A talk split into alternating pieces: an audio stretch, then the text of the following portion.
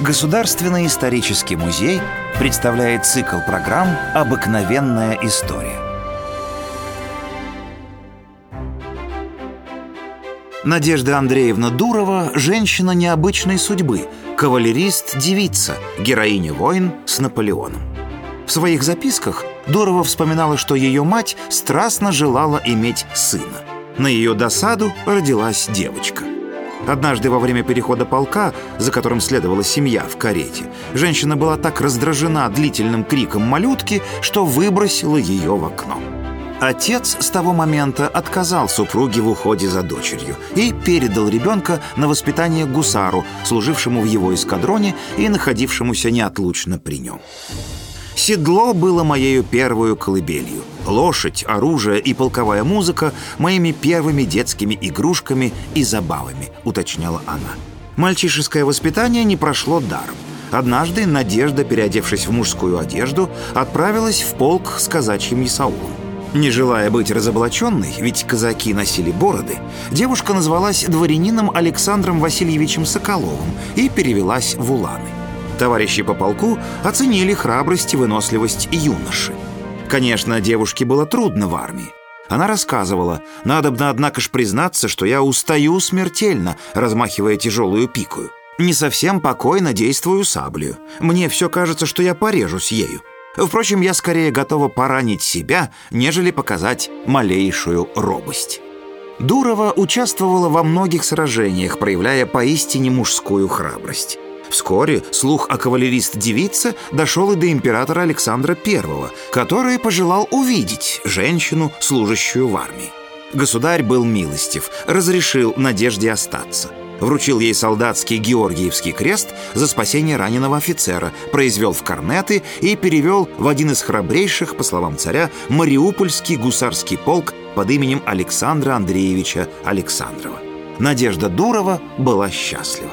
Она с восторгом записала в дневнике «Видела его».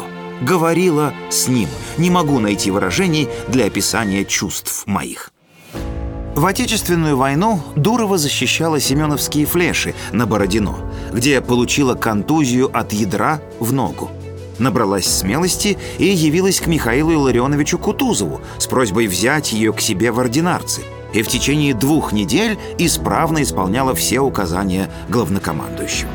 Усиливающиеся боли в ноге заставили Надежду отправиться на лечение домой.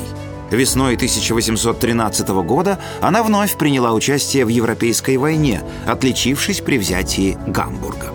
В 1816 году, наконец, она вышла в отставку в чине штабс-ротмистра. Ей было 33 года, и все ее поведение было мужским – она носила мужской костюм, ее волосы были коротко острижены, она курила трубку, подписывала бумаги фамилии Александров и сердилась, когда к ней обращались как к женщине. Она не знала, чем заняться в мирной жизни, и начала писать мемуары, подробно вспоминая свою необычную жизнь. Однажды Дурова познакомилась с Пушкиным. При первой встрече поэт поцеловал ей руку, что явилось полной неожиданностью для бывшей кавалерист-девицы. Она смешалась и покраснела, при этом сказав, как мужчина, «Ах, боже мой, я так давно отвык от этого». Пушкин заинтересовался необыкновенной женщиной, ее воспоминаниями, и писал о ней восторженные отзывы, тем самым привлекая публику к ее литературному труду.